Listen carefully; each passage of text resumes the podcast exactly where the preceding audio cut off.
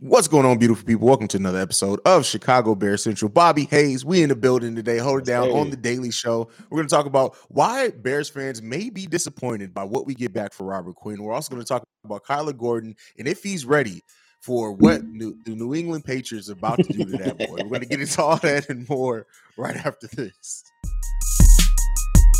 You are now tuned in to Chicago Bears Central, your number one place for all Chicago Bears news and content. All right, bro. So we know we we talked about it before. The Bears are uh, expected to shop Robert Quinn towards the trade deadline. And while you know we can talk a lot about what we would want back, I want to be realistic with this, and I want to talk about why we may be disappointed in what we get back for Robert Quinn. Now, I th- still think overall, in saying this and what we're going to get into, that Poles may still find a way to turn that into pos- positive uh, compensation or whatever it is. But we, we can talk about this back and forth. So the first one is just Robert Quinn's lack of production. How bad he's been this season, bro. Yes. He had a, he has a win rate of 11.5%. This time last season it was 21.9%. His pass rush productivity is down from 14.9 to 6.6. We already know if you watch the game, we see it. Robert Quinn has not played good, but to see those percentages drop that much is wild, bro. What do you think about it? It definitely is Wow, man. And then a lot of people be like, well, he ain't doing good over there. What makes y'all think he gonna do good over here? You know what I'm saying? Yeah. So that might it definitely will be a challenge to think that because I know that I've been pushing on, let's go get, let's use him to go get, you know, Chase Claypool. But in reality, what if Mike Tomlin and those guys over there in the front office like, well, nah, is is is, is the is the compensation gonna be good? We don't know. Mm-hmm but we'll take them off your hands for a fifth round pick or something. You know, somebody gonna try to throw, you know, a low ball trade, but to see what you can get out of them. And obviously, with the production, you can't be greedy. My man had he had one tackle last week. He has one sack on the season, and the Bears played six games already. That's not good enough. If my man's would have gave about three or four sacks, they'd be like, okay, we could probably work with it, but not as of right now. And Robert Quinn's always been an up and down player, right? He's always had the seasons where he looks really, really good, so-so season, bad season, whatever it is. But this is different, bro. It really, I don't know if he's just not interested. He could very well get traded and then just because he's competing for something, it flips the switch. But he looks slow out there. He's getting beaten ways that we didn't see last season, bro. And sometimes I'm not saying I'm not ready to say it is yet because I want to see in whatever happens, what team he goes to, whatever how he plays. But like sometimes it does just happen that way. A player will fall off in one season and go and it goes completely left. And while Robert Quinn has been very productive overall in his NFL career, he's always always had that up and downness to his game. So I definitely think that that that's going to be the biggest sticking point. Eh, and taking it out of the next one is also his money, bro. So he still he still is owed two years, seven million dollars over the rest of his contract. Now the Bears could take on a lot of that money, which could up, you know, what what compensation they get back for it. But that money uh, for for a player that's also not producing well and an aging veteran that's going to be a big uh, thing that harpens this deal potentially. What do you think about that? I agree with it, man. Cause what ain't he like 32 years old? So yeah, yeah, they probably thinking they probably thinking, yeah, man, he might be, you know, wearing down a little bit. They was like, yeah, we take on take him on for another two years, but what if he don't he, again? What if he okay, he had 18 and a half sacks last year, only giving us one sack this year. Some team might be like, yeah, you might pay for him, but is it good enough? You know what I mean? Is it good enough? So I'm with you on that. My guy, he he's struggling right now. And I I'm probably I'm leaning towards the side that man, he like, man, we ain't about to win shit. I'm just gonna come in every day, be a professional, collect my check, and hey, go home. That's probably his train of thought right now. I can't speak for him, but that's just what I think. Yeah, I mean, it just you, would think that the amazing, the record-setting season he had last season to come and be like this, bro. Like, even if he's usually having his usual down season after a great season, this is just different, bro. I, I really do like if he doesn't want to be there. I hope they hit that he is moved. If that's affecting him giving his all, I hope that it does happen for him. And at the end of the day, like we all kind of saw the writing on the wall, right? As when the veterans were in this offseason, I'm sorry, when the team was trading veterans this offseason or not signing them or whatever, everybody kind of looked at the Robert Quinn thing like, oh, well, Robert Quinn's going to naturally be the next one. Right. And then when that didn't happen, um, you know, there were some calls for optimism and what that could mean for this defense, what that could do for the younger players. But at this point now, like I've said before, with Dominique Robinson and Trevis Gipson looking as good as they are, bro, I'm willing to just take a, di- a, a, a, roll of the dice at the young guys and let them figure it out, and then let's get off as much as this veteran money as we can because the production, like there's nothing in Robert Quinn's game that says we need him on this team, unfortunately. And that's just what it is at this point. Yeah, and I'm with you because if you think about it, he got 18 and a half sacks and Khalil Mack was hurt. He did most of his damage with Trevis Gipson. So why can't yeah. you produce the same way? So I'm just with you, man. It's just you might as the best, you might just have to, you know, I, ain't saying accept anything. You don't give them away for a seven round pick, but if somebody coming up for a third or a fourth, hmm, you might have to think about it because he ain't being productive. And you seen with the the little time that you've given to Dominique Robinson and Trevis Gipson, they've been productive. They've been playing a tail off for the time that they've been given.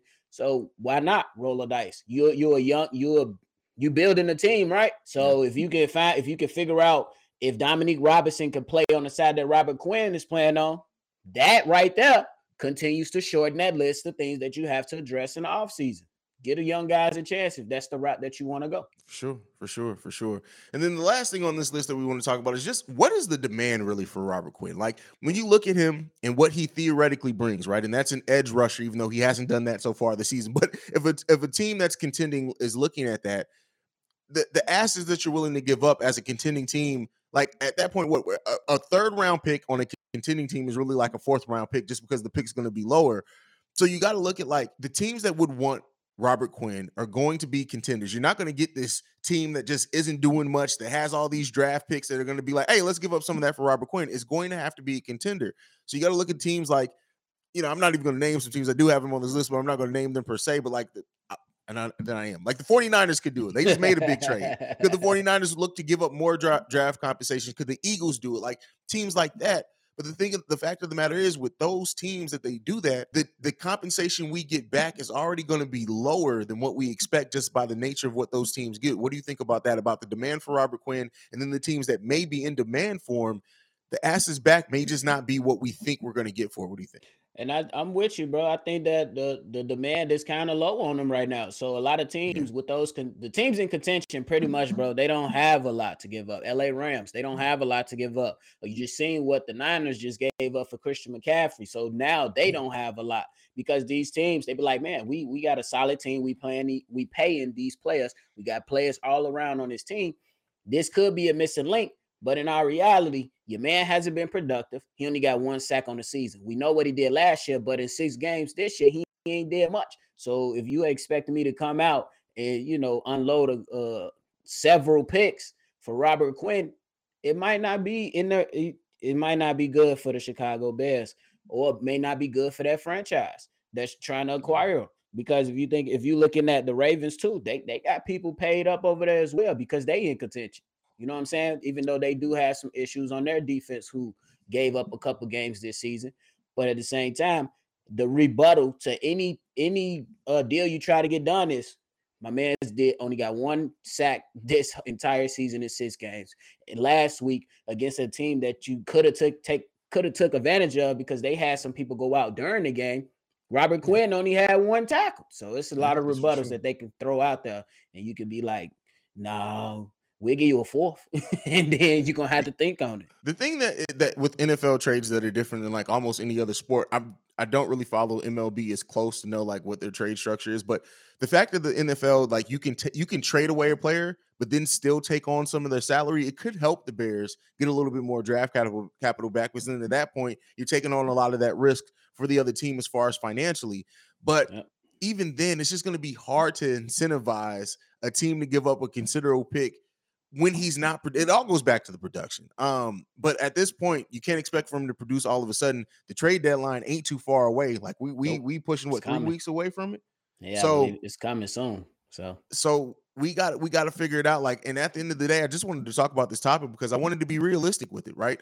Is that the Bears are probably not going to get back what some of us were hoping for Robert Quinn. We're not trading the Robert Quinn of last season. I think that's how a lot of Bears fans are looking at it as if we're trading the 18 and a half sack guy away. And unfortunately, his play this season, that's not who we're trading away, bro. Facts, because his stock, you can like I believe everybody should can agree that his stock was higher during the offseason.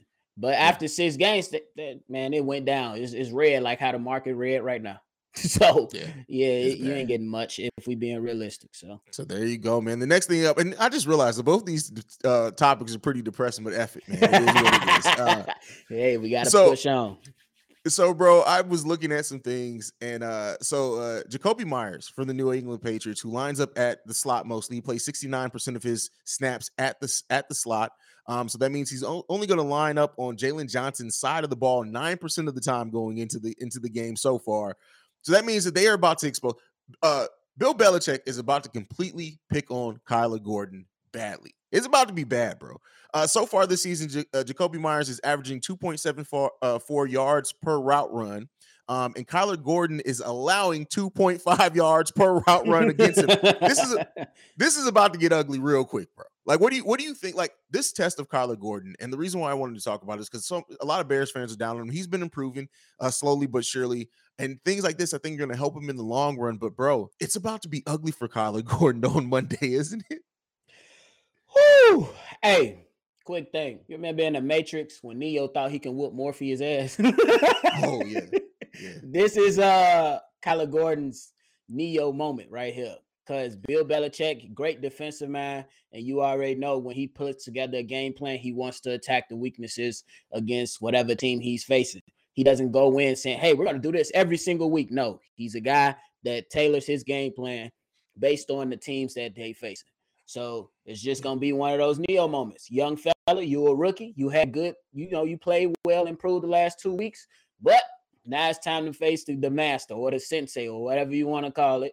And we gonna we gonna see. We gonna see. I hope, man. I hope. I hope that my mans can at least, you know, step up and get in the mindset like y'all not gonna pick on me. But I, yeah. I I'm gonna tell y'all, my confidence meter is not that high going against Bill Belichick. The man has beaten the Bears five straight times. So five, he's five and one against the Bears, bro. That's crazy.